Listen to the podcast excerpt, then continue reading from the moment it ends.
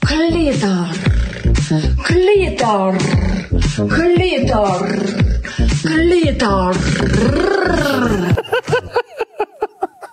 Можно, пожалуйста, еще раз поставить это?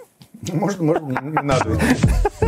Клитор, клитор, клитор, клитор. Я, честно говоря, как ты сегодня увидел это видео, я думал, она, она кричит «Литр! Литр! Литр! Литр!» Нет, это, к сожалению, она не это кричит. А, этот человек, не этот вот мужчина с, с полезным литром, а вот та женщина с бесполезным клитором, это известная феминистка Татьяна Никонова. Ну, как известно, вы вообще знаете имена феминисток, там, консервативных фундаменталистов или гей-активистов? Ну, вот честно. Я лично знаю нескольких, и только по долгу службы. Меня, впрочем, тоже никто не узнает, но дело не в этом. Дело в идиотизме. Ну, вы же согласны со мной, что эта женщина, в общем, с ограниченными умственными способностями. Ну, то есть, по-хорошему, ее нужно было бы сдать в психоневрологический диспансер на попечение нашего богоспасаемого Отечества. Ну, вот кто не согласен? Ну, подойдите вот к зеркалу и парите так. Клитор! Посмотрите потом на себя и попытайтесь выдать это все за борьбу за права женщин. Танечка, миленькая, родная вы моя, теплый вы мой лучезарный человечек. Ну нахрена ж вы, сука, такой серьезный и важный дискурс загаживаете своей никчемной рефлексирующей вагиной? Ведь в стране миллионы женщин, которые, глядя на вас, выйдут на улицы против закона о домашнем насилии, о гендерном равенстве, о ювенальной юстиции. Я не знаю, что вы еще защищаете. Я вот вообще не знаю людей, кто нанес бы феминистскому движению больше вреда, чем вы и ваши неопрятные подружки. Сообщите, Татьяна, какое консервативное движение непосредственно оплачивает вашу работу. Возможно, я лично смогу предложить вам что-то более интересное, и вы просто исчезнете. Интересно в разумных пределах, конечно. Фаллос вашему клитору я, увы, не подыщу. Это программа «Антонимы». Сейчас двадцать ноль два. В гостях у нас Захар Прилепин. Захар Прилепин недоволен. Он сначала был недоволен словом «клитор», потом он недоволен словом «фаллос». Чем вы вообще недовольны, Захар? Как вам феминистка Татьяна Никонова? Я всем доволен. Феминистка как феминистка. И вы абсолютно правы, сказав о том, что ничто так не уничтожает дискурс феминизма, как, собственно, наши... Вот сейчас вспоминаешь уже ностальгически там Машу Арбатову, глубоко образованный человек, писатель, говорил хорошо. Ну, то есть у него какие-то были представления о ироничном, саркастичном, о многосложности мира. Там. А, а вот то, что я даже действительно не знаю этих имен, и никто их не знает, они ничего не представляют. А это вам так кажется? Вы да? знаете, что ну, у них миллионы быть. поклонников, наверное. На самом деле, ну, такие да. же. Вот. Но у нас сейчас вообще у, у любой ерунды миллионы поклонников. У вас тоже, кстати. Ну, у меня меньше, чем миллион поклонников. Да, да. Вы самый популярный были писатель когда-то. Что значит когда-то? Куда я делся? Вы никуда не делись, а писательство, безусловно, ищет. Это да, программа ну, «Антонимы», двадцать ноль три, мы вернемся после отбивки.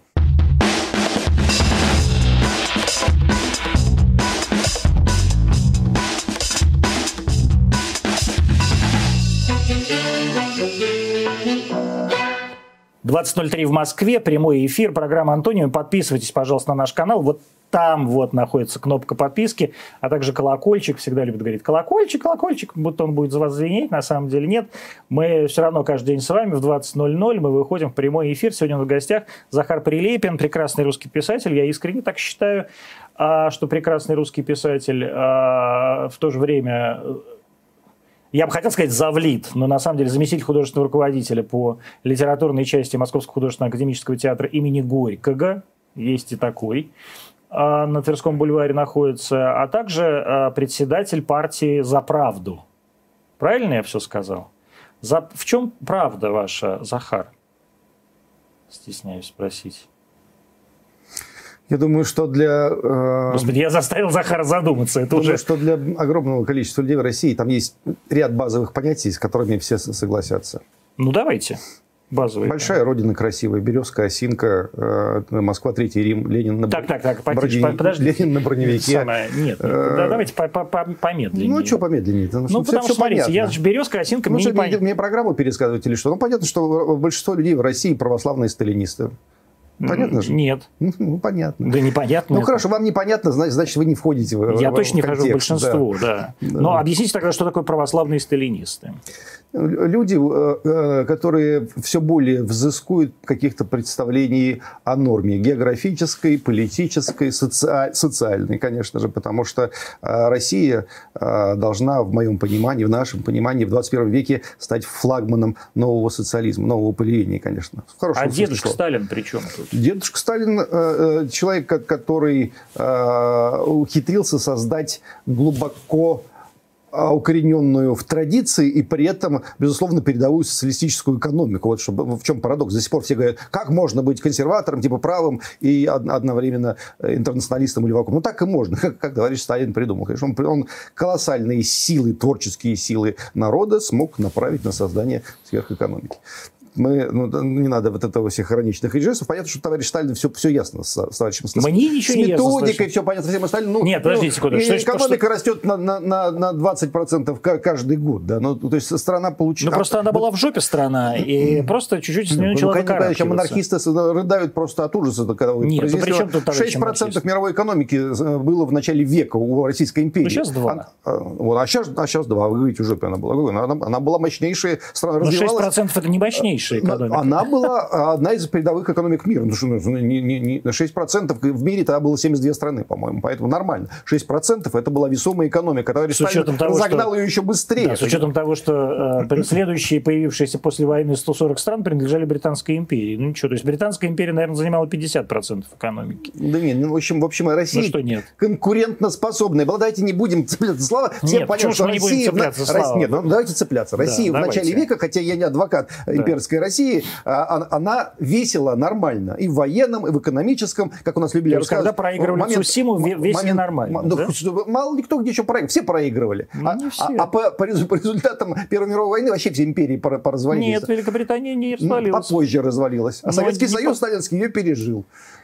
Ну, вы знаете, пережил. пережил, пережил действительно Советский Союз пережил. Британскую империю. И французскую но, тоже пережил. Но британскую империю идеологически, конечно же, не пережила, она его победила. Так не, да нет, да это все продолжающийся процесс. Она mm-hmm. же тогда победила. Сейчас а не... сейчас проиграет. Сейчас... Ну вот расскажите, как ваш... Я все равно не понимаю, что такое православный сталинизм. То есть можно как-то вот в трех пунктах, без березок, без осинок, вот без этой ерунды. Все-таки давайте представим все-таки на минутку, хотя я понимаю, что в это трудно поверить, что у нас серьезно серьезный разговор. А, с клитер начали. А, а чем, извините, а чем клитер не серьезен? Что может быть серьезнее клитора? Это вам каждый человек скажет в этой стране, в сталинской России. Так что же такое все-таки православный сталинизм? Человек э, хочет преодолеть в себе человеческое. Не человек в качестве индивидуума поставлен во главе угла, ну, скажем, России, там, да, государства. Жизни. А, а жизни, да. А человек, который, который больше, чем человек. И именно это и самое дорогое состояние для, русского, для коллективного русского человека. Преодоление в себе индивидуального. Что такое человек больше, чем человек? Ну, человек, который э, совершает сверхпрорывы. В, То в, есть сверхчеловек. В, в, сверхпрорыв. Сверхчеловек не бывает. Это Голливуд придумал. В, в, в экономике, в искусстве, в, в творчестве, в космосе, где угодно, он преодолевает сам себя, и потом он ностальгирует, конечно же. О чем ностальгирует современный человек? Не э, в очередях, не по ГУЛАГу, не... он ностальгирует об этом ощущении, что он смог больше, чем он сам. Когда он делал БАМ, Транссиб, там все что угодно. Вот все эти моменты он запоминает навсегда. И он думает, я... БАМ, БАМ начал строиться при Брежневе, а Транссиб при государе. Да-да-да, я знаю. А Сталин-то при чем? Да, да нет, ну понятно, что Сталин... Э, вот, э, при чем? От, от, да при чем? Открываешь э, какую-нибудь газету «Правда» или «Известия» за тридцать седьмой год, вот сейчас для нас тридцать седьмой год что? Ну, и понятно, что. Правильно. Что? Ну, репрессии и все остальное. Черный, черный воронок. Там просто смотришь на количество вещей, которые совершают там в шахтах, на одном полюсе, на другом, на Дальнем Востоке, где угодно. Этот полетел, этот приземлился, этот скользь льды прошел. Ну, просто страна и реально находилась на жесточайшем, высочайшем витке пассионарности. А не то, чтобы это все вранье такое? Да нет, конечно. Нет? Ну, конечно, не вранье. Рекордов там понаставили столько, что... Ну, каких?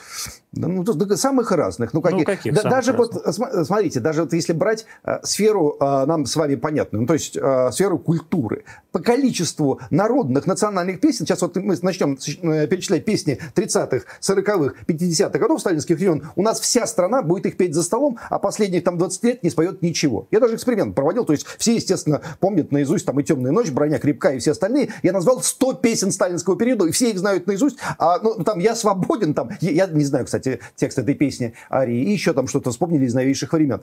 То есть берешь музыку, берешь воинское искусство, берешь там кинематограф, берешь там все, все. То есть вы на полном серьезе считаете, что сейчас за столом люди поют не Ваенгу с Лепсом, а «Темную ночь», что ли? Нет, я, я может быть, люди где-то и поют Ваенгу с Лепсом. И везде приблизительно. За столом. Да я нигде не слышал. Это, может быть, у вас такой круг специальный. Нет, это у вас такой круг. У меня нет такого круга, где Ваенгу с Лепсом. Это Конечно и... же, в любом кругу люди, вот начиная там с, а, с, до тысяча девятьсот восьмидесятого года рождения, а это две трети страны. Конечно, они помнят наизусть те песни, а знают ли они Ваенгу с Лепсом, я не уверен. Так, да? Хорошо. Значит, получившее образование в Российской империи, музыкальное образование в Российской империи, вырвавшееся из местечек евреи, написали всю песенную сталинскую культуру. Совершенно ну, а не, это неверная точка зрения. Ну, у меня, от, у меня от есть... Исаковского до Блантера. Да, да, не, неправда. Смотрите, у меня есть даже проект такой специальный, называется «сорок композиторов сталинской да. эпохи». Если вас реально волнует эта тема, там действительно девять евреев. Угу. Ну, девять из сорока, не так много. На первом месте русские, на втором евреи, Кто на, же третьем... на, а как на вы... третьем армяне. А как вы места? Ну, а... а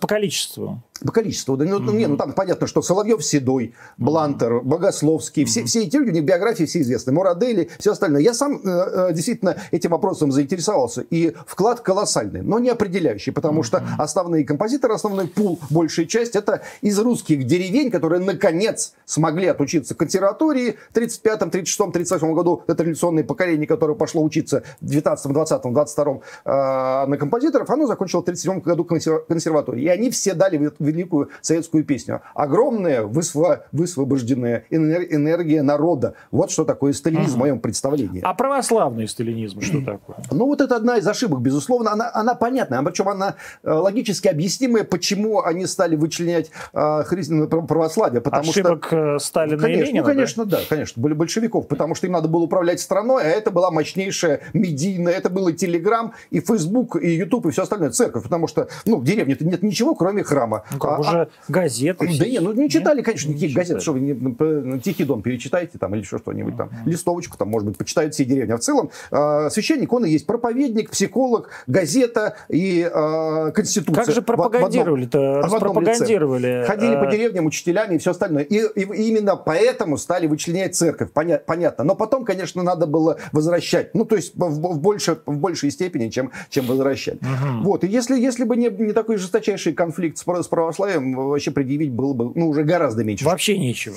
Нет, многое да хорошо, да вот все-таки это вы сейчас все про Сталина говорите. А я говорю про вашу доктрину. Нет, я спрашиваю не про Сталина, а про православный сталинизм, который является доктриной партии «За правду». Вы спросили, я, я ответил. А ну, я, понятно, у нас есть, у нас есть программа есть... на трехстах страницах. Ну, я все... же не могу, мне тяжело. Да я вот, может... и, а ее незачем пересказывать просто, и все. Ну, поэтому, ну, так, есть, тем, люди... кому любопытно, Лю... те, Нет, ну, подождите, тем, кому любопытно, это, наверное, три человека, а вы хотите, чтобы было, так сказать, миллиона, миллионов триста?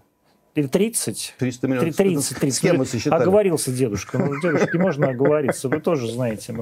Ну, человек не молодой, он семьдесят пятого года рождения. Войны прошли. Тоже, наверное, с мозгом не все в порядке.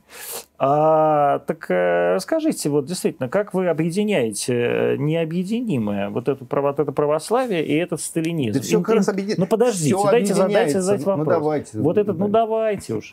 Вот этот энтузиазм, которого нет ни у кого, даже у вас. А не то, что у всего русского народа. И это православие, которого тоже нет ни у кого, даже у вас, а и у всего русского народа. А что есть у русского народа? У русского народа есть алчность, и чванство, и желание как-то дожить, не пойми до чего. Да нет, я думаю, что плюс-минус та же самая ситуация с русским народом была там в пятнадцатом веке, в семнадцатом и в девятнадцатом. И во времена Сталина то же самое было. Если внимательно почитать соцреалистическую литературу, там какой-нибудь роман «Время вперед», «Блистательный кота», Чапаева, можно обнаружить ровно то же самое. Потому что люди хотят там слушать шансон, как бы напиться, где-нибудь закосить, ну, то есть, в уголке. Видите, довольно, довольно, довольно уныло. Это, норм, нет, это нормально, как, потому что человек слаб, человек из глины. И именно с этого и мы начали разговор. Потому что, когда человек... Ну, знаете, вот это вот, я думаю, что нелюбимый вами, и многие не очень любимый тип человека, который в компании начинает немедленно рассказывать свои армейские приключения, которые были у него тридцать два года назад. Вот это, на самом деле, вот что в этом есть положительного, так это вот пример человека, которого заставили преодолеть себе человеческое, и он совершил там какие-то необычайные, зачастую прям реальные какие-то подвиги человеческие, что он возвысил, возвысился над собой. Плохо, что это закончилось у него тогда и больше никак не продолжалось, других форм не принимало. А вот в целом, конечно же, так называемый мобилизационный проект, он, на самом деле, на это и настроен, чтобы человек находился в этом состоянии боли. Он потом он устанет, конечно. Потом он скажет, все, Захар заколебался своим этим новым социализмом, мобилизационным проектом, дайте мне, пожалуйста, Ваенгу мне вернуть, верните обратно. А все вы это... что, Ваенгу отберете, все, что все, еще? Ну, условную Ваенгу, как символ всего этого. Захар Ваенга... Прилепин у вас отнимет Ваенгу? Да, ну, нет, наверное. Ваенга хоро... А, кстати, начинала хорошо, хорошо, хорошие песни. Ну, были как поначалу. «Мама, курю, снова нет, стою, до... одна». до, до этого были хорошие до этого, песни. Мне кажется, ничего не было. Были, были. были вот, да? Она так и качала такую вот. женскую. Вот человек настоящую. говорит, я слушаю Матвея Блантера, а на самом деле, а на Соловьев самом деле Седой. слушает Елену Она Ваенга. вся выросла оттуда, Елена Ваенга, она дитя советской песни, безусловно, конечно, конечно. Что тут, ничего тут нет удивительного. Так вот, а, а, это необходимо предоставить, не надо вечно развращать человека, человек сам от этого устал, он тоскует сегодня, сегодня русский человек затасковал, пожалуйста, дайте мне поработать, дайте мне почувствовать себя человеком, преодолеть меня. Вот так считаете?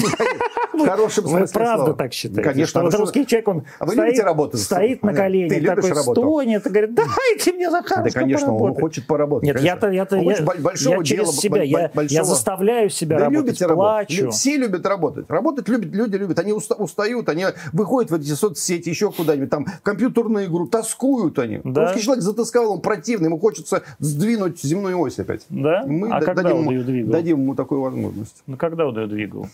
Да сколько он постоянно его движет, да? Конечно. Это Конечно. Поэтому, видимо, у нас климат меняется. Русский человек земную ось двигает, господи, прости. А, давайте так. А, значит, партия «За правду». Сейчас все говорят о том, что вы станете частью «Справедливой России» или, о боже, «Справедливая Россия» бессмысленная станет вашей частью. Что по этому поводу действительно произойдет? Будет, партия будет называться «Справедливая Россия за правду». Там будет три. Это, это, это вообще невероятно. Нет, это какое-то масло масляное. «Справедливая Россия за правду». А было бы смешно, если бы «Справедливая Россия за ложь». Вот это было круто. Слушайте, я могу так любому названию любой политической партии. Как вы придумали вообще это название «За правду»? Да нормально. А как придумали перворусский закон «Русская правда»? Как придумали? Зачем? А, а почему не «Русская ложь»? Сидел ну, там такой юродивый прикидясь. Я бы честно придумал «За ложь», конечно. Вот вы сидели и придумали «За правду». Здесь в кабинете Боякова, да? Нет. Или в кабинете в администрации президента в шестом подъезде. Да вообще нет, нет. Нет? А как? Где? Уже принесли готовую.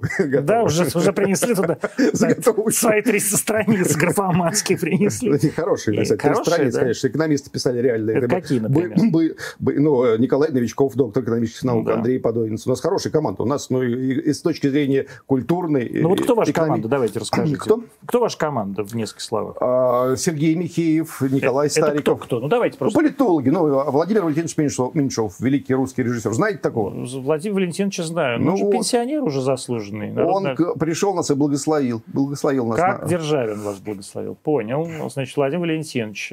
Сколько ему лет? восемьдесят два? Я не спрашиваю, сколько ему лет. Не знаете, зачем ваша партия? Надо знать. Хорошо. А, а Лентова Вера тоже у вас партия? Нет, она сочувствующая. Сочувствующая. Mm-hmm. Слава богу, она хотя бы, может, еще сочувствует. А, значит, он у вас за культуру отвечает. Вы же сами, за вы здравый же, смысл. Вы же сами за культуру. Он, он наш, наш э, отец, старший Ваш отец. брат. Да.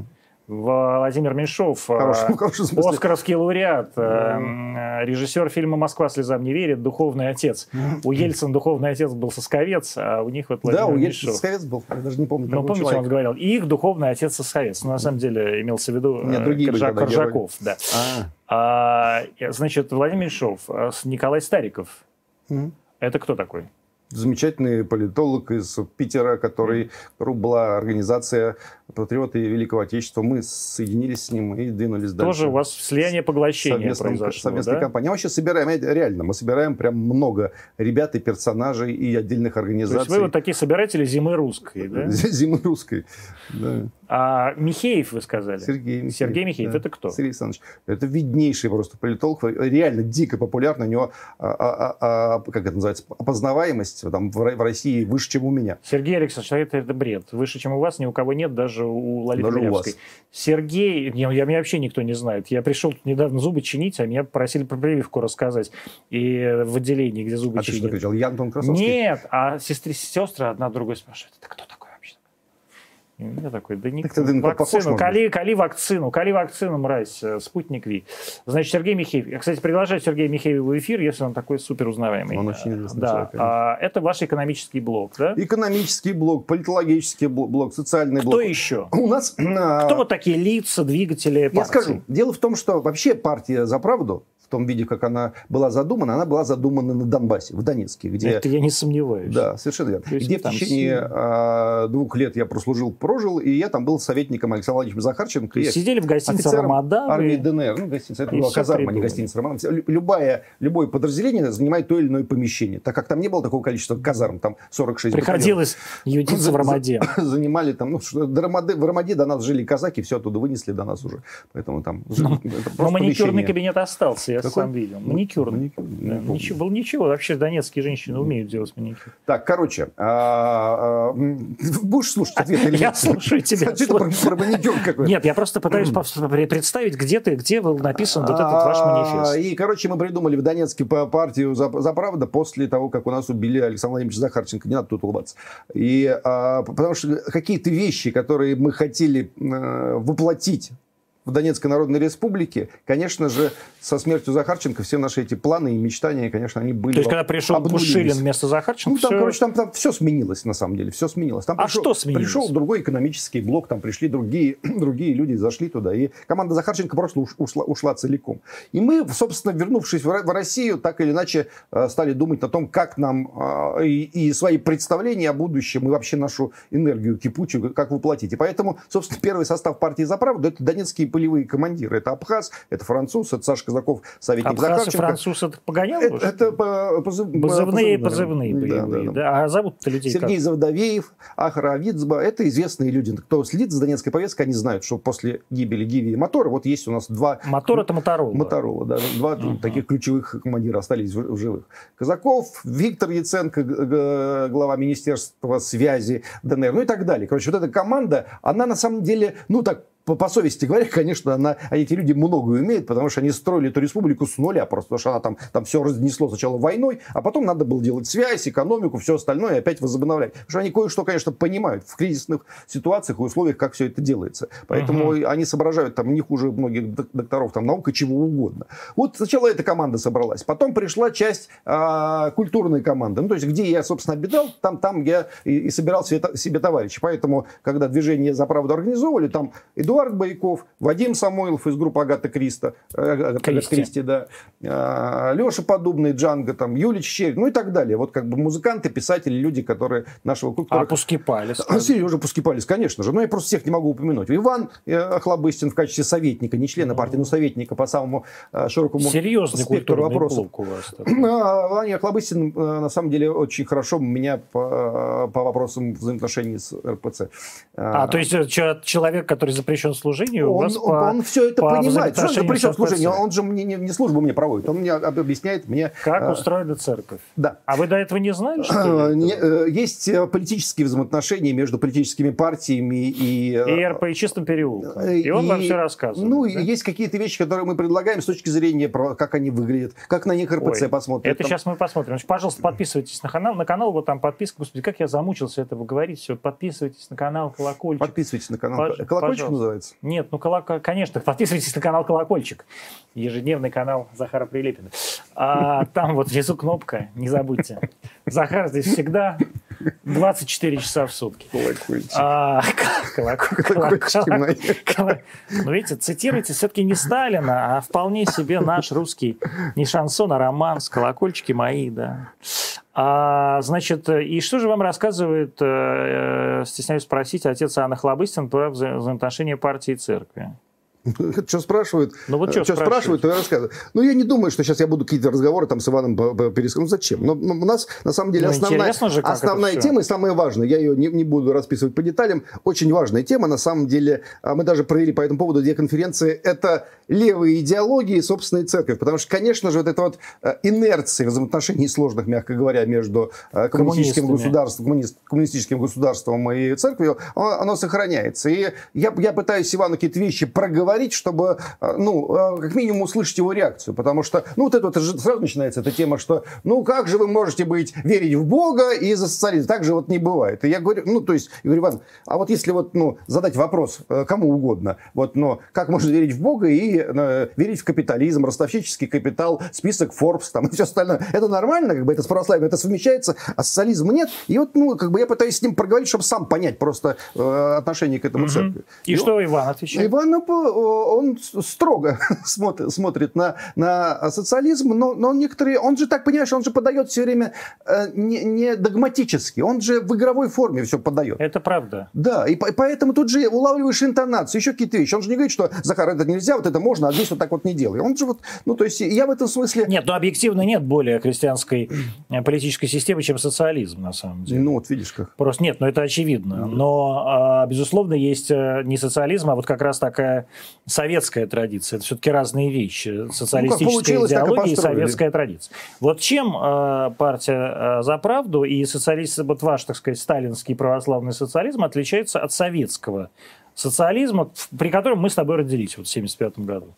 Ну, тут надо какие-то, наверное, эти вещи все банальные произнести, про многоукладную экономику, про существование малого и среднего бизнеса. То есть все-таки капи капиталистическая да, ну, экономика. Конечно, весь этот китайский вариант, который на самом деле, конечно, советский и ленинский вариант, разросшийся вот до, до, до, до Китая, конечно же, он и берет, берется в качестве основы. Но нет, нет, это не совсем то. Есть гос, госсектор, есть недра, которые принадлежат народу, есть малый и средний бизнес, который надо, на самом деле, поднимать, потому что из, когда его поднимаешь, поднимаются и регионы, потому что люди там сидят несчастные, они там туризм не могут свой развитие или фермерство свое. Потому что, естественно, крупные корпорации, которые лоббируют, которые лоббируют государство, они все пожирают на своем пути. Понятно, что надо, ну, как бы перезагружать всю, всю эту систему. Мы капитализм не построили, мы построили вот эти вот, как бы, власть сверхкорпораций.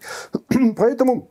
К советскому э, прямое отношение не имеет, но э, само, сама, она, понимаешь, она и советская система социалистическая, она тоже была разная, конечно, ленинская, сталинская, хрущевская, брежневская, это и горбачевская еще к тому же, это пять-шесть разных ну, моделей. Ну вот в вашей партии какая модель социализма mm-hmm. советского ближе? Нет, вот э, у нас, к сожалению, люди мало сейчас помнят и знают о том, что э, частный сектор при Сталине имел очень высокое, серьезное значение, на самом деле. Более того, я даже сам, когда вырастал в своей рязанской липе, у меня там рязанская, материнская, липецкая, э, отцовская, крестьянская родня. У нас у всех были, у всех соседей у нас огромные участки, где выращивали подсолнухи, были свиньи, поросята, эти, господи, куры, утки, гуси, коровы. И этим всем торговали. Я потом уже, когда началась перестройка, стали рассказывать, что вот в Советском Союзе никто ничего не имел. У меня тогда уже было ощущение вот странного парадокса, потому что все имели, ну, по сути, все были фермеры вокруг меня. Вся деревня состояла из людей с огромными, вот до горизонта, этими полями подсолнухов, которыми мы там торговали в детстве, с самого детства начиная.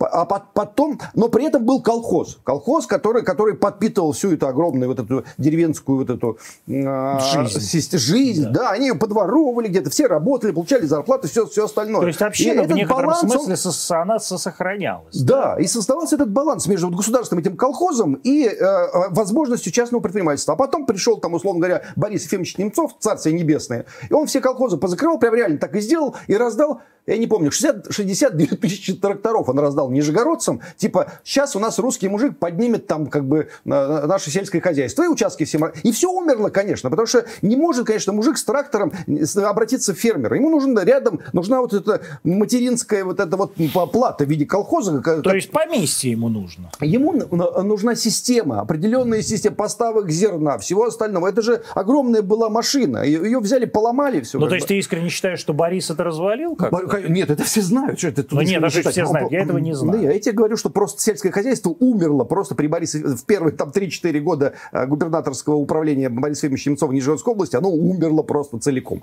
Но Боря просто не умел этим управлять, ну, да, что ли? Просто он, что? он пребывал в, в колоссальных иллюзиях, в которых тогда пребывало огромное количество людей. Что, что во-первых, на, людям надо дать э, участки и трактора, во-первых. А во-вторых, что частные хозяйства могут э, работать лучше, чем коллективные. Хотя можно было, конечно, не знаю, там интернета не было, можно было открыть какой-нибудь справочник американский и узнать, что там, там тоже коллективные хозяйства, которые вбахивают государство огромные деньги, они кормят Америку, которые находятся на, на дотациях от, америка, от американской, собственно, экономической машины. Но у нас почему-то никто про это не догадался, все решили, что надо просто вот мужикам раздать трактора с участками и все остальное. Как будет, вот условно говоря, мы сейчас, кстати, перейдем к вашему прекрасному посещению администрации президента и объединению со «Справедливой Россией», но тем не менее поговорим про некую экономическую платформу. То есть как будет, вот то, что ты говоришь, на самом деле в той или иной форме сейчас есть. И государственное управление, да, и государственные корпорации, и частные фермерские хозяйства. И Россия, наконец, начала э, экспортировать хлебушек, да, который там Советский Союз всегда импортировал. Это значит, что все-таки как-то это человеческим образом управляется. Что-то управляется, но каких-то вещей, вещей нет. Вот каких нет. Чего будет при вас, что такого нет при Путине? Ну, допустим, кредитование совершенно у нас зверское. И процентная... А откуда вы возьмете деньги, чтобы нормальная процентная а ставка у нас, была? Думаете, у нас в России нет денег? У нас в России, там сейчас сумму это не помню, так... у нас триллион даже не смогли потратить в прошлом году. Просто не смогли потратить. Ну, наверное, просто некуда было действительно тратить, чтобы так, не... Нет, ну, там... чтобы рубль спросили, не, где... чтобы рубль не обвалить. Нет, нет, нет. Эти деньги, тем более сейчас в условиях коронавируса, они никуда не деваются, они в стране остаются. Конечно же, есть на это деньги. Тем более... Везде в мире, там в Германии какая там процентная ставка, процента четыре, четыре, наверное, там есть, а у нас вот нет, у нас должно быть там двенадцать, там, да, ну смешно. А, а, это раз. Конечно, у нас, у нас сохранилась мощнейшая инерция, как сказать, экономического коррупционного лоббизма. Это я еще понял, когда в Донецке мы сидели с Захарченко, и мы там вырач... начали выращивать свои помидоры, свои огурцы. А и... до вас не выращивают. А, а их не дают продавать, потому, потому что у нас что угодно, у нас купят в Польше и в Чехии лучше, чем купить у, у, у Донецка, потому что они там с этого бабла там имеют, в карман там кладут себе. Они это кто? Ну, нек некоторые как бы сросшиеся с отдельными властными структурами бизнес-структуры. Вот. Мне сам не нравится, Захар, как только человек погружается в политическую... Ну, собственно... я, что, я их название не знаю, но я реально, что, как, какой-нибудь называется, какой-нибудь Аквилон. Ну, как... то есть это какие-то какие-то торговые сети, торговые да? сети торговые какие-то, сети. Да. У вас какие-нибудь ростовские торговые сети, да, условно не говоря. Не только, мы могли ввести куда угодно. Там, не да? брали ваши помидорчики, да. Потому что, с одной стороны, проще было купить французский, а с другой стороны, вы все-таки непонятное государственное образование. Ну, да это Донбассу понятно, что оно непонятно. На самом деле, что, что надо брать, оттуда брали. А тут... а что было надо и брали. Что было надо и не брали? И ну, брали, вот... и брали. Все, что там с углем связано. Там, То я... есть уголь весь брали? Ну, там что-то брали, конечно, какая-то там пенька, еще что-то. Что-то торговали чем-то. Да? Да, ну, конечно. Ну, на что при... вообще живет Донбасс? Вот при вас он на что жил? А там было, даже при, при мне уже было заключено порядка там шестнадцать, что ли, торговых соглашений с разнообразными европейскими странами, которые, конечно, европейскими? Не, не могли торговать напрямую через э, э, Украину, Донбасс, да. Украину, да, и Донбасс, поэтому они заходили там через Осетию, там, или Абхазию, там, или там Приднестровье, ну, через э, полуприднестровье, признанные или кем-то признанные территории, допустим, ну, там, условно говоря, Южную Осетию признает какая-нибудь одна страна. Вот заключается такой тройной договор, на самом деле Осетия признала Донбасс, и поэтому Донбасс может с Осетией. А Осетия заключила с Португалией, а Португалия с Испанией, это все делается на раз, на самом деле. И что таким образом? Ну, что там, нет, я, я там экономикой не занимался, это была не моя, я просто, ну, как бы... Ну, ты там слышал же, что слышал, Саша про это разговаривал, как, какие-то вещи, что-то они закупали, конечно же. Тут же они явились, на самом деле, в самый разгар войны. Ребята, которые занимаются экономикой в Европе, и вообще по барабану совершенно. А какой Какое отношение, например, ко всему э, Донбассу, когда ты там находился? Два года ты же находился, да? Ну, я больше находился. А ты, Игорь Иванович Стрелков, который там два месяца находился, да? А вот какую роль играл, например, Ренат Леонидович Ахметов во всем этом деле? Никакой роли не играл. Он пытался зайти туда бесконечно. То есть пытался не зайти, а вернуться? Вернуться, да. Там была очень смешная была ситуация, что он там открыл телевидение. Там году, наверное, там, не знаю, там, ну, в пятнадцатом, в начале пятнадцатого года. года он вдруг там закупает офис, мощнейшую просто аппаратуру завозит и решает там открыть свое телевидение. И Захарченко отправляет своих, собственно, бойцов, и они мгновенно все это, э, как это национализируют. И, собственно, Ахметов перестал быть владельцем своего телевидения. Ну, и там он... Это прекрасная история. Друзья, открывайте вообще бизнес на Донбассе. Друзья, открывайте бизнес на Донбассе, да вы же не Ренат Ахметов. Ренат Ахметов хотел совершенно другого. Неужели же Ренат не договорился? Он хотел политической власти там. Неужели же Ренат не мог договориться? Знаете, как Ренат договаривался с этим Захарченко? Он говорит, ну там, когда была русская весна, вся вот эта вот движуха началась, и он называет Захарченко, ну зовет там Захарченко на встречу, который еще там едва-едва проявившийся лидер. Он говорит, слушай, у меня охраны тридцать тысяч человек. Это Ренат говорит. Да, а, а, а ты вывел там свои там три тысячи пенсионеров. Ну с кем ты хочешь воевать? Просто там типа вот на тебе чемодан, заведи его и как бы и разгони своих пенсионеров отсюда, чтобы их просто э, их не было. И проходит месяц, и нет никакого Рената. И даже тридцати тысяч охраны нету. А есть вот эти вот пенсионеры, которых там стало побольше, конечно, чем три тысячи, которые взяли власть. Вот это меня, конечно, поразило навсегда, до глубины души. Просто вот, ну реально же, у него там состояние там триллион. У него реально... Ну, миллиарды, охра... десятки миллиардов. Да, да, реально охрана. Он реально может даже делать не тридцать, а шестьдесят тысяч. А потом выходят люди какие-то там, ну там, как нам казалось, там бомжи какие-то, еще какие-то хулиганы. А тебе так казалось? Ну нет, ну нас описывали так блогеры. Я там находился. Нет, не так, не так. Это, это, это конечно, было. Там были разные люди. Разные реально были люди. И прям яркие, и умные, и, и быстрые. Но структур не было. На самом деле они создавались прямо на глазах. Вот там Пургин, Губарев, еще какие-то люди. Вот. И вот это произошло. Это... А потом как бы, а потом война, а потом нач... надо было все сначала с нуля строить. А что в реальности произошло со Стрелковым? Почему его оттуда выгнали? Ну, в силу нескольких причин его оттуда прибрали, потому что, во-первых, потому что, конечно же, сформировался собственный донбасский военный воинский блок. То есть он был просто не нужен? Ну, уже, то да? есть для чего? А потом, потом, конечно же, его отступление с, с, со Славянска, оно ну, не, не столь... как бы сказать... Героическое. Воспринималось там многими, как, как, как он его сегодня а выставляет. А на самом деле оно было героическое или он зассал просто? Это надо быть в той ситуации, чтобы этому... А давать... я, ты же был, я же, это, я же не был. Я, я в Славянске не был, поэтому я не могу давать этому оценку, но я точно знаю, что э, в тот момент, когда Игорь Иванович принимал это решение, ему был прямой прозвон. Из Москвы. Из Москвы, где ему было прямо сказано, чтобы он никуда не выходил. Что его оттуда вытащат, там пробьют. Там. Мне Захарченко про это прямо говорил. Я про это написал однажды, что он говорит, у нас была точная дата, что мы пробиваем туда коридор, даже не, пробив... не, не, не даем замкнуться. И вот, на что ужасно обиделся Стрелков, который, собственно, именно это мне и не прощает, что я первый, первый это произнес. Вот. А, но по, по реальности... Ну, то есть он говорит, что этого не, не могло бы быть. Ничего бы они не пробили, Москва хотела всех, всех погубить. Вот. И потом, я, конечно, я дружил уже и с Арсеном Моторолом, Моторолой Павловым, они по-разному воспринимали. Моторола считал, что это просто, ну, как бы, этого делать было нельзя. Это просто, просто была сдача позиций. Вот, то есть он там сам находился, и он на эту точку зрения право имеет. Я Но, просто... Понятно, да. Ты тогда еще не находился. Я, я находился в Луганске в качестве гуманитарщика. Там ага. я, не, не, а вот что же в качестве гуманитарщика, если Ну, я спросить. точно... Как, я, то есть гуманитарщик это что такое? Это человек, который э, увидел э, начавшиеся военные действия, да, Луганск начали бомбить, бомбить там еще, ну, то есть... Еще раньше. Раньше, да. Там, да и и, и э, город без света, без воды. Ну, то есть, когда я заехал туда, это просто ну, ничем не сравнимо. С Грозным, с каким-нибудь сравнимым в девяносто шестом году. Когда то я есть, заехал. Луганск это город с пятисоттысячным населением, да, наверное? И во тьме лежавший просто... Который полностью был уничтожен авиацией вооруженных ну, не пол, сил конечно, Украины. Не был уничтожен, ну, просто там долбили вот так да. вот все лето, куда, куда ни попади, и в итоге там все перестало работать. Это просто. была стихийная абсолютно бомбежка? Да, они не соображали, они безобразно просто воевали. Ну, просто они реально рехнулись просто. Они реально сделали ставку на, на запугивание населения. А это как бы от тупости было? Или э, это действительно вот такая... Люди так... Это была специально спланированная акция? Я думаю, что это...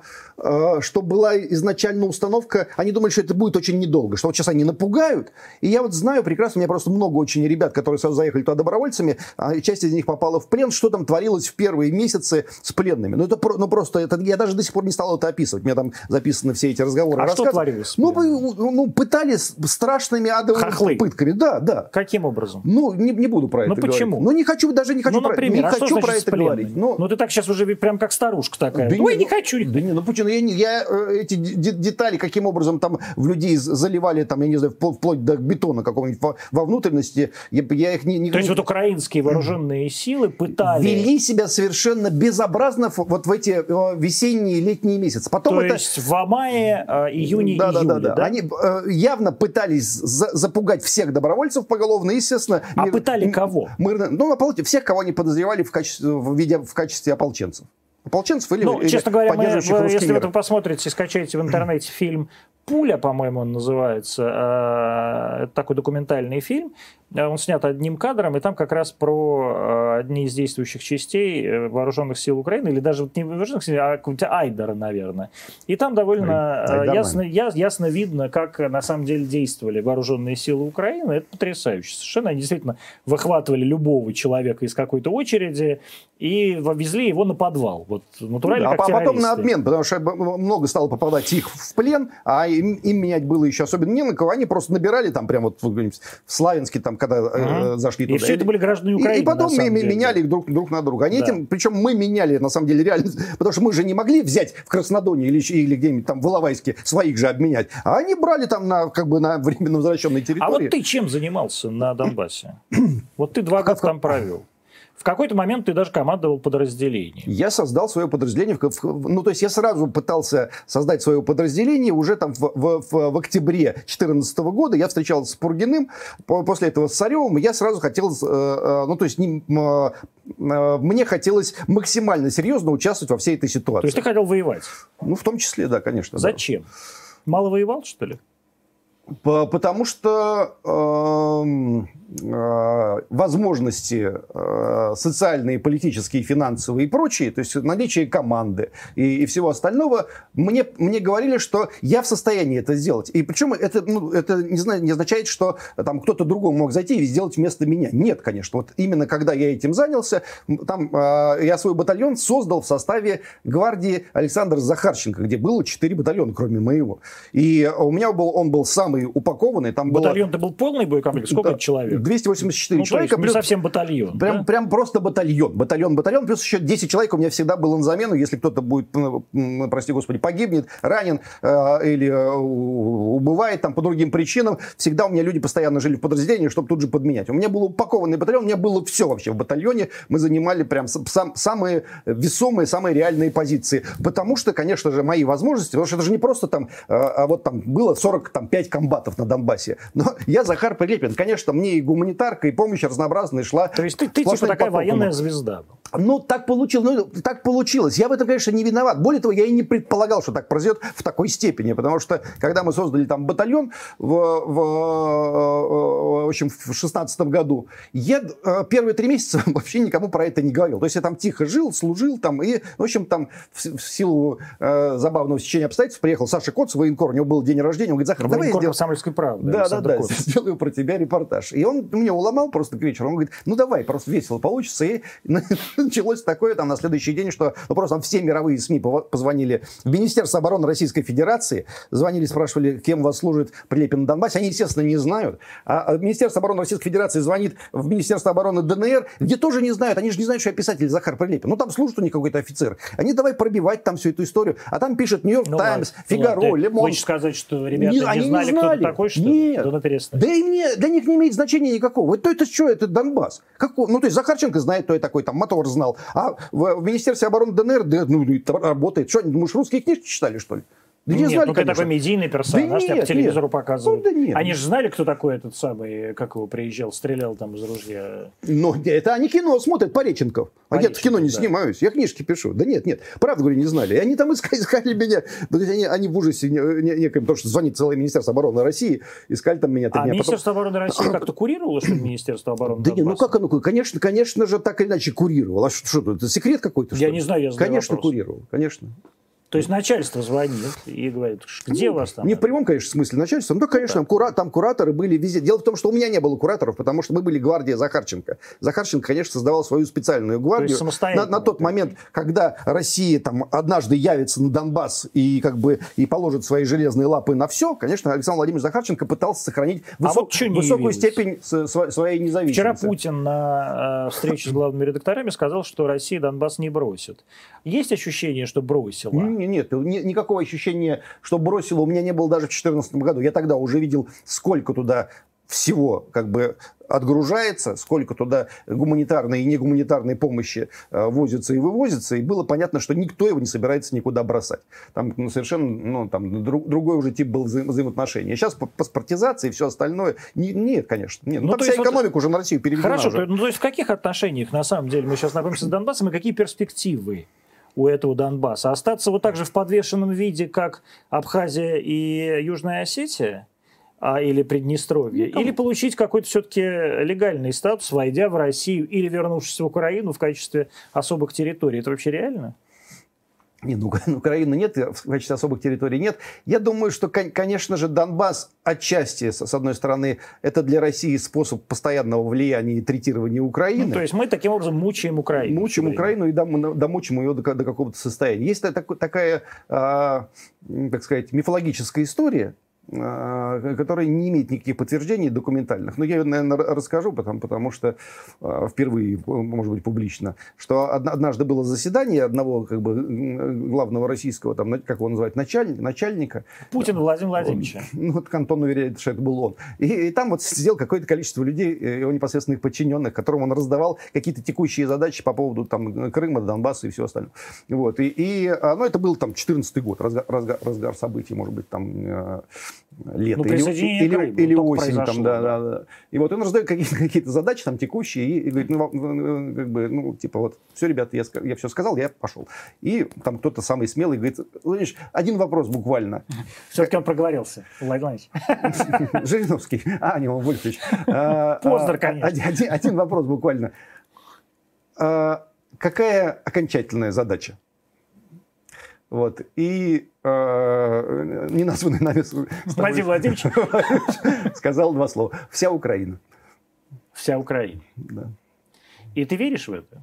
Ну, я, все, я наблюдаю это, конечно же. Ну, я... вот как происходит присоединение Украины ну, к России? Не... Вернее так, не присоединение, а возвращение Украины там, в да, Россию. Да, должен... Но Беларусь-то не смогли вернуть. Так, да, ну, это откуда мы знаем, какие документы Александр Григорьевич подписал за, за, за время, собственно, вот... Как бы, демонстрации. демонстрации. Да мне кажется, никаких. Я думаю, Одну что... телеграмму Коленьки. Я думаю, подписал, подписал конечно, какие-то да? документы. Конечно, подписал. То есть какие-то гарантии. Они да? лежат там в папочке где-то, лежат там, конечно, и все. И, и конечно же, надо к той же ситуации подвести очередную украинскую власть, которая подпишет необходимые какие-то соглашения. Каким образом? То есть мы должны что, инициировать какой-то третий Майдан? Конечно, да, безусловно. А, который будет что, да, Майданом Донецким? Почему? Киев? Ну, в смысле, Опять это киевским? Будет... Нет, ну понятно, что Майдан окажется в Киеве, но я имею в виду, это будет провосточный Майдан, пророссийский Да Майдан. Нет, это просто будет Майдан тех людей, которые, ну, как называется, спящие, там еще какие-то, конечно, люди, которые должны перехватить на этот раз уже там, Как ты относишься к Зеленскому? Ну, он даже не жулик, не прохиндей, это циничная просто гадина. Просто это... чмо, да? Да нет, он просто нет, он, он э, враг животных, он уничтожает. Он на Порошенко на это не пошел, Турчинов на это не пошел. Он с, своей этой слыбой, с веселой, э, оппозиционные каналы, русский язык, русские школы. Он все сейчас завинтил вокруг. Это ну, просто враг рода человечества. И, ну, я даже не знаю, как его э, наказать потом за это. Но это, я думаю, что вы знаете, как его показать потом за это. Я думаю, вы ни одного такого человека нет. Но, тем не менее, батальон твой вел боевые действия, и ты даже где-то признавался, что вполне себе на совести, ну так скажем, на совести, да, твоей личной и твой батальон ни одна, ни одна человеческая жизнь. Там а, чуть иначе было сформулировано. Я, я а, там на ряд каких-то вопросов там и вбросов отвечал. Я говорю, рано или поздно вскроется вся украинская документация а, подразделений, которые стояли напротив моего подразделения. Это а, Пантелеймоновка под Горловкой, это гора Дерзкая, это а, Сосновка, это Стыла. То есть все точки и все месяца, когда мы там находились, они все известны. Я говорю, вскроется, и тогда все узнают. Там, все... Сколько, сколько украинцев погибло, ну, да, да, услов, условно да, говоря. Да, да, да? Да. Ты не жалеешь об, этой, об этих гибелях? Да нет, конечно, ну, потому что они тоже стреляли. То есть это же... Вот это сколько вот, твоих это людей такой либеральный... Я совершенно не либеральный. Ну, я, нет, я говорю, либеральный вот этот вот, как бы обычно этот, как сказать, этот ди дискурс, что типа вы в людей убивали. Да там ну, стреляли, ну как бы каждое утро кто-то в кого-то стрелял. Ну, то есть, сколько они... твоих людей погибло? Раз, да. Семь, семь бойцов а, убитых и порядка, наверное, двадцати двух, наверное, раненых. Раненых, да? да? Из них тяжело сколько? Ну, половина точно. Тяжело, ну, да? Прям просто это... невосстановимое. Ну, без руки, без ноги, без ноги. Угу. И то есть с ампутациями. Угу. А, скажи, пожалуйста, для тебя вот эти слова, которые ты сейчас произносил, горловка, вот это стына, да? Стыла. Это, они что-то означают помимо населенных пунктов, вот географических названий? Ну, конечно, означают. Но а, а, тут такой комплекс а, ощущений, которые... Ну, они не поэтические, и даже не ностальгические, а, а они ну, физические. Я помню ну, запах, цвет, как бы, ну, температуру ночи, как бы, ну, все, все вот что, что например, происходило. Вот, сам, вот ты говоришь, я помню запах, цвет. Я очень хорошо помню, для меня Украина – это такое как воспоминание детства, и я помню очень яркие воспоминания такой весны, знаешь, украинской, южной, да, когда одновременно вдруг все расцветает, пробиваются майские жуки. Вот есть у тебя какое-то воспоминание из этих двух лет, которая бы тебя не покидала? Ну, нет такого, что, вот, что я куда-то там возвращаюсь. Ну, может, сейчас подумать, может быть, какое-то э, наиболее важное воспоминание есть. То оно, они, конечно, очень сильно связаны с людьми и с людьми, которые погибли. Пусть людьми. Но они, они, понимаешь, они, они вот такого толка не, не, не, вот не из разряда, что вот там была какая-то вот случай, что-то происходило, и как-то это вот запало э, в душу. Но я то есть могу рассказать, что вот типа там э, наконечники минометных снарядов, они такие как цветки э, потом вот от, э, ну, это чушь, торчат. Ты напишешь, да? Потом в следующем ну, романе, да, это все да. фигня. А, а так я помню просто вот этих своих, у нас было два офицера, два, два командира рот, которые погибли, Диггер и Док. Два замечательных просто мужика, которых я прям, ну, просто по-человечески любил. Они мне очень были дороги. Они, причем, с самого начала, прям с, с четырнадцатого года воевали, а погибли оба, в, получается, в семнадцатом, да. Три года воевали, да? Да, да. То есть до, до конца почти дошли. Ну, да, да. И... Как до Берлина дойти. Я вот с ними любые какие-то мельчайшие детали просто помню. Вот улыбки, разговоры, еще какие-то вещи. То есть ну, у меня, ну, настолько это на меня как бы болезненно повлияло. Я уж там не говорю там, про, про там, Арсена Моторолу Павла, к которому я просто по-братски относился. И там в этом смысле любые какие-то... минимальные какие-то встречи, они каким-то насыщаются все, все большим и большим для меня смыслом и значением. Ты ощущаешь, что ты с точки зрения европейского э, такого права военный преступник? Да, да, да, очень. По-моему, даже это не так даже, даже для Европы, потому что я выезжал один или два раза, когда служил, причем в эти, в эти месяцы, выезжал один раз в, в, в Париж, во, во Францию. И, и даже там не было этого ощущения, что я для них преступник. То есть они, у меня все газеты брали интервью, у меня снимали все телеканалы, меня охраняла местная там, как бы, полиция от раздосадованных украинцев, там, алжирское причем происхождению. То есть они, они, все, они прекрасно все понимают. Украинцы алжирского происхождения? Нет, или полиция алжирского, полиция алжирского происхождения? Да, конечно, хохлы алжирского происхождения. А мы знаем таких. Не хочу называть э, Мустафу Наема. А, но а, э, просто не думаешь ли ты, что э, твоя э, вот, это воен, вот это военное прошлое, которое, ну, скажем так, не, не то чтобы легальное, да, а очевидно, оно может повредить партийному строительству? Да нет, конечно. Нет. Во-первых, конечно же, этого не произойдет. Потому что, ну, потому что не произойдет. Потому что это так или иначе легализовано, конечно, в России. И все прекрасно эти люди, они есть, они существуют. И даже когда был, были живы и Гиви, и Моторола, тогда украинская страна и, и Стрелкову тоже, они, она не смогла их даже в Интерпол подать. Она не, они не смогли, никто на это не пошел. Я не знаю, причем как это объясняется. Ты э, сейчас э, это самое в Европе. Сгладишь. Да, да нет, да ничего этого не будет. Ну, то есть, потому что, видимо, они знают, такое количество разнообразных конфликтов в мире происходит. Сейчас, если начнешь здесь откроешь, потом наши тоже где-нибудь там такую же штуку учидят, и, и начнется. Ну, в, в мире сорок две войны сейчас идет. В мире сорок две войны. Это у нас только думают на, на, в «Новой газете», что одна на Донбассе. Там все везде со всеми как-то там воюют криво, причем непонятно как, заходя на чужие территории. Это вообще обычная история. Все куда-то заходят. У нас вот российские так называемые ЧВК, которых у нас тоже там как бы и нету, они же в четырнадцати странах присутствуют уже. Знают там про это? Ну, то есть, ну, мы, как мы бы... это знаем. Да, мы в том знаем. Числе и «Новая газета» прекрасно об этом знает. Ну, вот да. А, а... Только русские думают, присутствуют. И все остальные тоже присутствуют где-то как-то там, понимаете? Ну, к вопросу о «Новой газете». Ты же читал статью Богомолова? Ну, ты так проглядел. Говорят, ты очень ревностно к этому относишься. Ну, да нет, так просто. Вот расскажи. Так. Богомолов же, он как бы с одной стороны... Меня находится... фашистом обзывал, да. обзывал пять лет подряд. Но а вдруг... он как бы много кого обзывал, много чего говорил Костя. Но, с другой стороны, мы все как бы люди публичные, мы много чего про кого говорили, согласись. Ну, да, наверное. Вот, я думаю, ты тоже много чего говорил. И вот, хорошего. И хорошего, да ладно, разного. А вот что ты думаешь по поводу Костиной статьи? И вообще вот этого такого как бы вдруг изменения э, дискурса среди таких повзрослевших либералов. Вот у меня, кстати, такая же история. Ну, у тебя-то она как раз, ну, мне показалась честной твоя история, потому что она у тебя давно случилась. Да. А то, что она у Кости случилось после Навального и э, Кирилла Серебренникова, которому театр как бы отобрали, вот это мне, ну, хоть бы на три недели раньше, я бы так сказал, молодец, Костя, молодец. А тут как-то... А ты думаешь, он что, это как-то по заказу написал? Нет, почему? Он считал сигнал просто, он считал сигнал, и я... Я его считываю, на самом деле, с тем же чувством легкого недоумения. Потому что я вчера про, про это говорил в прямом эфире у Владимира Рудольфовича Соловьева. Я сказал, что, дорогие патриоты, прекратите, пожалуйста, свою страсть по завинчиванию гаек. Потому что они потом будут обратно отвинчиваться. Да, это, и будет это, хуже. И будет хуже, потому что опять поползет все... В, в, в, Завинтить-то не, провинтить, не, не надо, проще, чем завинтить. Не надо. Да. И вообще там тебя посадим, раскатаем гусеницами, всех там... Не надо, это все ни к чему совершенно, потому что, во-первых, я, в этом есть, как это, не знаю, как это называется, синдром, но я все, все эти люди, из которых, которые давайте посадим и все, всех расстреляем, они, конечно, из них процентов девяносто активисты этой Ельцинской демократической весны, они все на митинге там бродили, может быть, кто-то еще молодым, молодыми был, потому что я-то сам вот из этих, из других волков, я никого из них не видел никогда на митингах, где мы вместе с Анпиловым и с Лимоновым выступали. Никого я не видел из нынешних, эх, вот этих самых ретивых патриотов.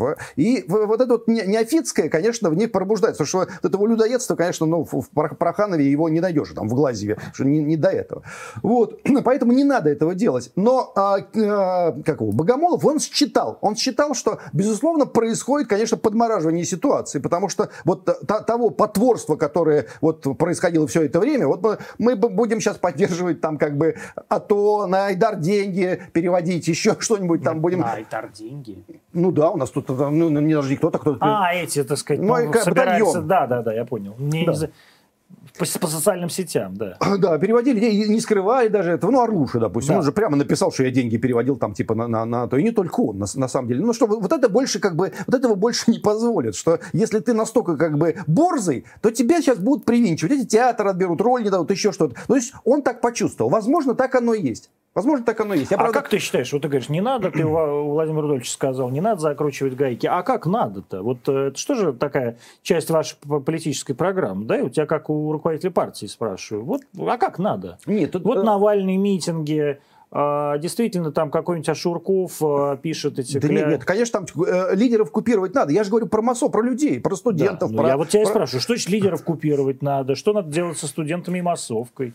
Нет, по, по, про митинги? Да. Э, да нет, но они более-менее, как они отработали, так отработали. Ведь э, повестка вот эта вот квазипатриотическая, она касается уже не митингов, а последующих событий. Давай теперь пустим воронки, как бы всех выловим и вообще всех посадим и заведем. Я про это. То, что там произошло на митингах, это обычное, как мы все понимаем, там европейская как бы традиция, даже, конечно, помягче. Ну, всех там как так иначе развели туда. Да. По, по, по, даже слезоточки не пустили, как ну, сказала именно, одна да. моя подруга. Да-да-да. На самом деле, я сам работал в ОМОНе девяностые годы, все девяностые годы, ну, середина девяностых лет. Мы пожестче, конечно, работали. Сейчас. То есть при Ельцине пожестче по, было? Конечно, при Борисе Николаевиче там про это речь. Тогда и не было этих возможностей ни сфотографировать, ни записать, ничего. То поэтому... есть просто никто ничего не знал, как реальность, да? Ну, да, да. Ну, то есть как, как задержали, так и задержали. Проволочили, как проволочили. Никто не церемонился, особенно, честно говоря. Вот. А, а сейчас все уже, ты, ты ОМОНовец, тебя, тебя пасут сразу со всех камер. Вот. И, и а, я вот про эти последующие события, вообще про... Вот, не, не надо эту молодежь вгонять вообще в асфальт, потому что она обозлится. Надо, ну, какие-то иные способы работы с а массовым, массовым, бессознательным и сознательным. Я скажу, какие. Дело в том, что, несмотря на а, вот эту государственную риторику, которая в России у нас сейчас а, якобы в приоритете, в целом, ну, вот у нас есть есть МХАТ с, с, с Эдуардом Бояковым, который сказали, ну, проклятые патриоты, возьмите себе вот один МХАТ там и сидите. Ну, нормально себе один МХАТ, там ну, тысяча пятьсот по, по, посадочных мест. По, да, хорошо, но тем, тем не менее, конечно же, ну, там, ключевые позиции в театральной, кинематографической... Занимает либеральная общественность. Конечно, конечно. Она просто по, по, по инерции, в силу того, что она заняла их в девяностые годы, она никуда до сих пор она не делась. Она их раньше заняла. И, да, ну, да, даже раньше, во многом в толстых журналах, на радиостанциях, где угодно. И я прошу не убрать их, я прошу создать возможность конкурентной среды, чтобы на нашем радио, скажем, звучали песни людей, которые ездят и поют на Донбассе. Их же оттуда прибирают тоже. Там, да? Ты их там на шествие какую-нибудь на малую сцену засовывают. А тебе не кажется, что люди на самом... Ты говоришь, дай им возможности, дай им возможности. А ты не ощущаешь, что на самом деле... Вопрос не в возможностях, а в том, что ты на самом деле в меньшинстве. По вот отношению ты... к чему? К своему народу? Нет, нет по нет, отношению к людям, которые производят вот творческий контент. То есть ты говоришь, дай возможность на нашем радио крутить, условно говоря, Юль Чичерину. Ну, правильно? А кто, кроме Юлии Чичериной-то? Да и есть, конечно. Ну, кто же? Ну, то я, я в Донецке просто провел... Людям два, же стыдно. Два рэп-фестиваля, один рок-фестиваль. Конечно же, есть. И это более того... Ну, вот мы с Эдуардом Бояковым обсуждали это. Он говорит, дело в том, что, Захар, допустим, существуют там театральные школы, которые поставляют специалистов для всего кинематографа потом. И эти школы, они уже давно уже созданы, как, ну, как, как высшая школа экономики. Они там уже печатают одних и тех же специалистов по одним и тем же лекалам. Нам надо школу создать, она через два-три года уже даст уже... этих там музыкантов, артистов, режиссеров, кого угодно, этих э, глянцевых журналистов и кого угодно. Нам даже не дали это даже сделать. Мы сейчас вот, получили МХАТ, вот в МХАТе мы начали это делать. Только сейчас начали делать. И, естественно, мы проигрываем, потому что ну, мы, мы находимся реально в меньшинстве. Ну, правильно, но... И признаться в культурном сообществе, что я читаю книги, книги Захара Прилепина, тебе ни в одном месте, где печатают рецензии и раздают пирожки, тебе скажут... Давай, да, но мы понимаем до, прекрасно, до что а, реально, а, например, сейчас а, стыдно признаться, что ты не ходишь на митинги. Да, вот в молодежной среде. Ну, наверное, быть может, я не да, знаю. И там, условно говоря, поэтому там всякие хедлайнеры, э, там, скажем, ютубовского движения, вот такой неформальной журналистики, они специально всем рассказывают, что они э, против Путина, даже однажды появлялись да. на митингах, просто для того, чтобы ну, да. не потерять популярность. Да, да, это так, да. Но ведь это происходит потому, что теряет популярность э, такой властной, власть, собственно. Нет, потому что существуют эти структуры и ресурсы, ну, они какие? Наработали уже... Ну, так называемую ну, общественную точку зрения, представление о хорошем и правильном, о либеральном. Вот они наработали, и они за счет этого, за счет мощнейшей инерции, они действуют. И посмотри, как на, на Богомолова отреагировали. Он, он оказался в чуждой среде мгновенно. Конечно, но он на это рассчитывал. Ну, не знаю, рассчитывал. Нет, ну, а он что... рассчитывал, может быть, там... На чуть... я, я вас уверяю, тебя уверяю, что как Богомолов, плюс-минус там ряд взрослых, серьезных режиссеров там думают уже подобным образом. Но они все боятся, так сказать. Они мне звонят по телефону, говорят, Захар, молодец. Молодец, все правильно говоришь, они известны, они известны меня в двадцать раз, конечно. Они никогда не скажут, что ты просто вот так вот, просто вот, ну как, конечно, как люди Слепакова. Суд. Люди суд. Боя, боятся под, быть патриотом. В стране, где патриотическая риторика, где мракобесие, консерваторы, милитаризм, Шойгу, люди боятся Шойгу. Боятся сказать, что там вот, ну, я же ничего такого не говорю. Говорю, ну вот социализм, там, вот там, как бы пушка, вот Моторола. Нельзя. Нет, я здесь с тобой абсолютно согласен в этом смысле. Я просто уже, так сказать, сру давно, так сказать, молодец, всю да. эту, так сказать, на весь этот мейнстрим, поэтому мне все равно, кто как обо мне подумает, но я очень хорошо понимаю вот этот страх оказаться против всех. Да, и э, в реальности вот все думают, ой, этот страх против Путина пойти, а Путин на вас наплевать в действительности. Путин вас ведь знать не знает. Он как, вы думаете, вы искренне считаете, что когда э, Владимир Владимирович Путин спросил у Шевчука, а вас спросите, как зовут, вы искренне, правда, думаете, что он знал, как его зовут? Да он вообще его первый раз в жизни видел и вообще не идентифицирует. Тут сидит перед ним бородатый очкарик. А, и такая же история у вас. Вы думаете, что Путин за вами все время следит, наблюдает. На самом деле за вами наблюдает Жан-Жак. И, конечно, вы боитесь вот этого Жан-Жака, а не Путина. Вам страшно а, пойти против них. Меня однажды еще тогда на эн тэ вэ, когда я работал десять лет назад, я, мы сделали программу «Верните Берию». Ну, абсолютно троллинговая программа, я же вообще тролль.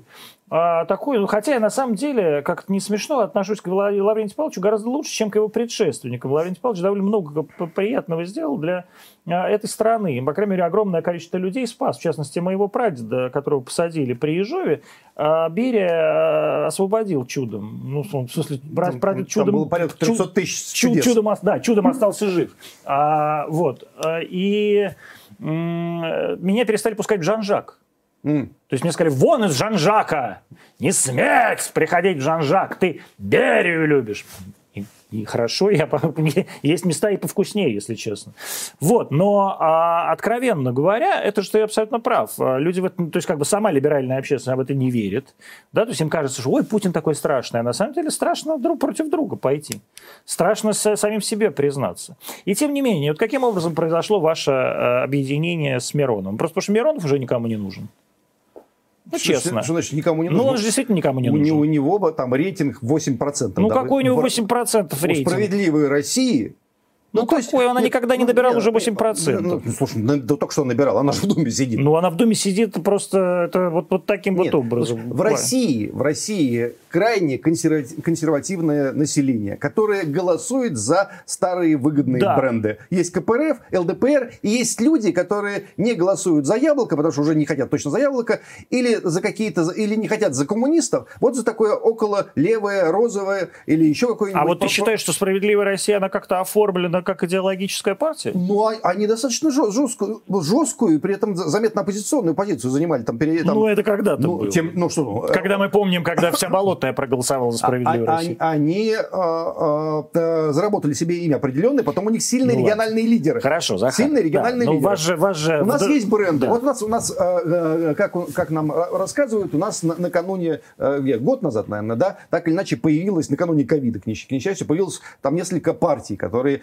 якобы создали в Кремле. Ну, часть из них реально создали в Кремле. Ну, например, новые да. люди какие-нибудь, да? Ну, или, ну, или не только они. Там еще были танчики какие-то, экологи, нет, еще прочее. Нет, там. Я просто думаю, что новые люди, такая, ну, как бы понятная партия, так сказать, придуманная для, ну, условно говоря, таких либеральных центристов городских, да?